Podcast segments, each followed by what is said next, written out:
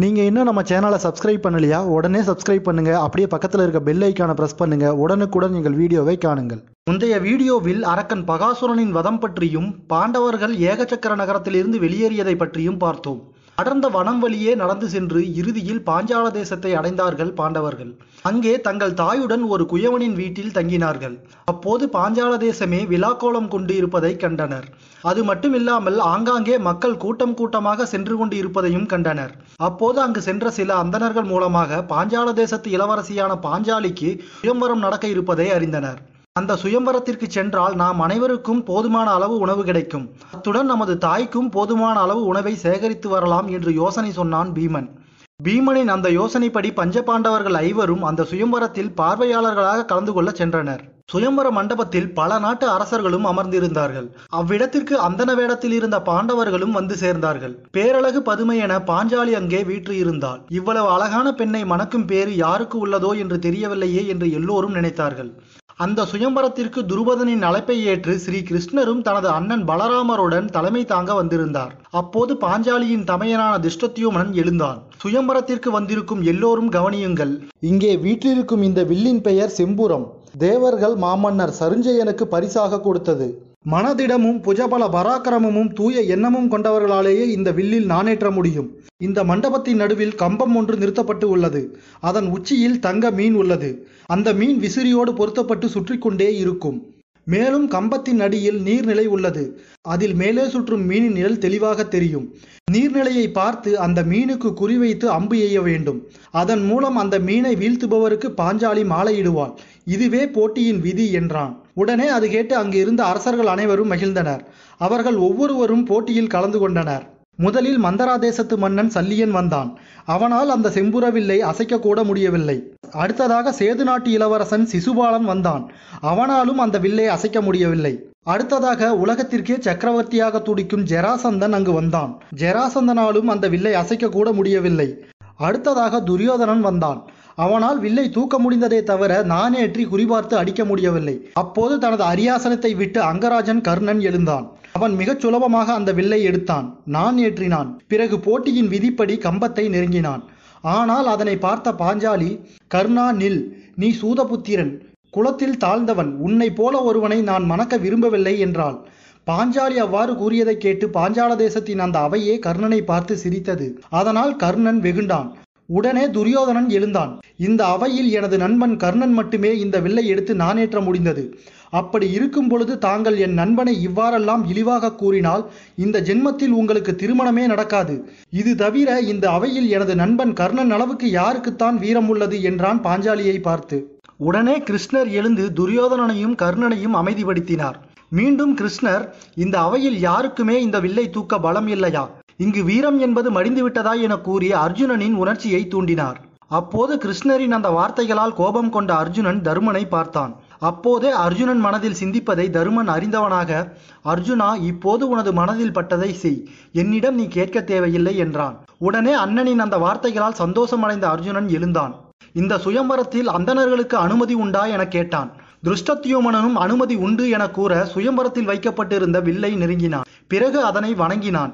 உடனே சர்வசாதாரணமாக அந்த வில்லை தூக்கினான். அது கண்டு அங்கு கூடியிருந்த மக்கள் அனைவரும் வாழ்த்தொலியை எழுப்பினார்கள். பிராமண வேடத்தில் இருந்த அர்ஜுனன் வீரத்துடன் நடந்து கம்பத்தின் அடியில் இருந்த நீர்நிலையை அடைந்தான். அக்கணமே தண்ணீரில் மீனின் அந்த உருவத்தை பார்த்தபடி தனது கண்களில் அதனை நன்கு பதித்து கொண்டு பானத்தை பூட்டி வில்லில் இருந்து தொடுத்தான். அர்ஜுனன் விடுத்த அந்த பானம் தங்கமேனில் குத்தி அதனை வீழ்த்தியது. அக்கணமே துருபதனை நெருங்கிய அர்ஜுனன் அரசே நான் உங்கள் நிபந்தனைப்படி பானத்தை தொடுத்து தங்கமீனை வீழ்த்திவிட்டேன். ஆகவே நீங்கள் கொடுத்த வாக்கின்படி பாஞ்சாலியை எனக்கு மனம் செய்து கொடுங்கள் என்றான். உடனே துருபதன் பாஞ்சாலியை பார்த்தான். அப்போது பாஞ்சாலி தனது கண்களின் அசைவினால் சம்மதம் தெரிவித்தாள்.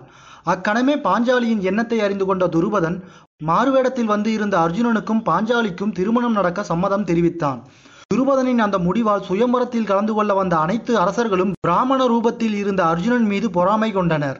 அத்துடன் அவனுடன் போர் செய்ய முற்பட்டனர். அப்போது ஸ்ரீகிருஷ்ணர் அந்த அரசர்களை எல்லாம் தடுத்து நிறுத்தி வென்றவர்களோடு அரசர்கள் போர் புரிவது முறையல்ல அது உண்மையான சத்திரிய தர்மமும் இல்லை என்று கூறி அவர்களை அமைதிப்படுத்தினார். பிறகு துருபதனின் ஆசிகளுடன் பாஞ்சாலியை அழைத்து கொண்டு தனது இல்லம் வந்தான் அர்ஜுனன். அப்பொழுது குந்தி வீட்டிற்குள் இருந்தாள். அப்போது வாசலில் நின்ற அர்ஜுனன் அம்மா கண்ணியை பரிசாக கொண்டு வந்திருக்கிறேன் என அர்ஜுனன் கூற குந்தியோ கண்ணியை கனியென நினைத்து கனியை ஐவரும் பகிர்ந்து கொள்ளுங்கள் என்றாள். அவ்வாறு கூறிவிட்டு வெளியே வந்தாள் குந்தி. அப்போதுதான் பரிசாக கிடைத்தது பெண் என்பதை அறிந்தாள். அதனால் திகைத்தாள். குந்தியின் அந்த வார்த்தைகளை கேட்ட பா குந்தியின் அந்த வார்த்தைகளை கேட்ட பாண்டவர்கள் திகைத்தார்கள். எந்த நிலையிலும் தாய் சொல்லும் வார்த்தைகளை தலைமேல் கொண்டு காப்பது என சத்தியம் செய்தவர்கள் பாண்டவர்கள். பாண்டவர்கள் ஒருபொழுதும் தாய் சொல்லை மீறவும் மாட்டார்கள். இருந்த போதிலும் ஒரு பெண்ணை எப்படி ஐவர் மணப்பது என குழப்பமடைந்தார்கள்? அப்போது ஸ்ரீகிருஷ்ணர் அங்கே தோன்றினார். அனைவரும் ஸ்ரீகிருஷ்ணரை வணங்கினார்கள். உடனே கிருஷ்ணர் உங்கள் குழப்பத்திற்கான தீர்வினை நான் சொல்கிறேன். இதோ கேளுங்கள் என்றார்.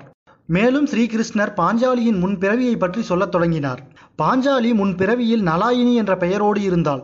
மேலும் மௌத்கல்ய முனிவரின் மனைவியாக இருந்தாள். அவள் மேல் அதீத சந்தேகம் கொண்ட மௌத்கல்ய முனி நாளுக்கு ஒரு நாள் பல சோதனைகளை வைத்துக்கொண்டே இருந்தாள். ஒரு நாள் மௌத்கல்ய முனி வயதான நோயுற்ற தோற்றத்திற்கு மாறினார். நலாயினியின் உண்மை காதலை புரிந்து கொள்ள அவ்வாறு அந்த தோற்றத்திற்கு மாறினார் மௌத்கல்யமுனி. பதிவிரதையான நலாயினி அப்பொழுதும் அவரை நன்றாக பணிவிடை செய்து பார்த்து கொண்டாள். இருப்பினும் சந்தேகம் தீராத அந்த மௌத்கல்யமுனி துறவரம் பூண்டார். துறவரம் பூண்ட அவரை தேடி நலாயினி காடு மேடுகளெல்லாம் சுற்றி அலைந்தாள். இறுதியில் மௌத்கல்யமுனியை கண்டுபிடித்தாள்.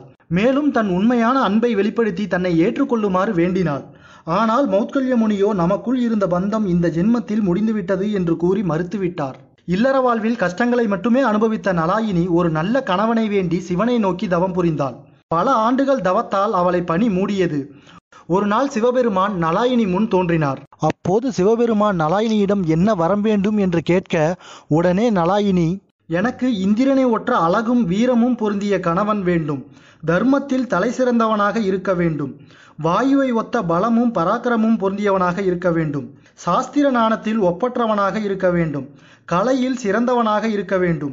என நலாயினி ஐந்து அம்சங்களையும் ஒருங்கே கேட்காமல் ஐந்து அம்சங்களையும் தனித்தனியாக கேட்டதால் சிவபெருமான் ஒவ்வொரு முறையும் வரமளித்தார். ஆதலால் சிவபெருமான் கொடுத்த வரப்படியே இந்த ஜென்மத்தில் பாஞ்சாலி பாண்டவர்களை மணக்க வேண்டும் என்று கூறினார் ஸ்ரீகிருஷ்ணர். மேலும் அதன்படி தேவர்களின் அம்சமாக பாண்டவர்கள் பிறந்து உள்ளார்கள். ஆகவே இது பாஞ்சாலியின் பூர்வ ஜென்ம தவத்தால் கிடைத்த வரம். ஆக அதன்படி அவள் ஐவரை மணப்பதில் தவறு ஏதும் இல்லை என்றார். கிருஷ்ணரின் வார்த்தைகளை கேட்டு தெளிவடைந்த அனைவரும் மகிழ்ச்சியடைந்தனர் மேலும் சுயம்பரத்தில் பாஞ்சாலியை வென்றது அர்ஜுனன் தான் என்று கேள்விப்பட்ட துருபதனும் மிகவும் மகிழ்ச்சியடைந்தான் உடனே துருபதன் பாண்டவர்களையும் திரௌபதியையும் தகுந்த மரியாதையோடு பாஞ்சால தேசத்திற்கு அழைத்தான்.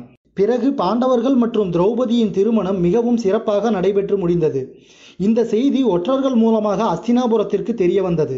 அடுத்த வீடியோவில் இந்திரபிரஸ்தம் உருவாவதை பற்றியும் நாகர்களுக்கும் பாண்டவர்களுக்கும் உருவான யுத்தம் பற்றியும் பார்ப்போம். மகாபாரதம் அடுத்த பாகத்தின் தொடர்ச்சியை காண டிஸ்கிரிப்ஷனில் உள்ள லிங்கை கிளிக் செய்து காணுங்கள்.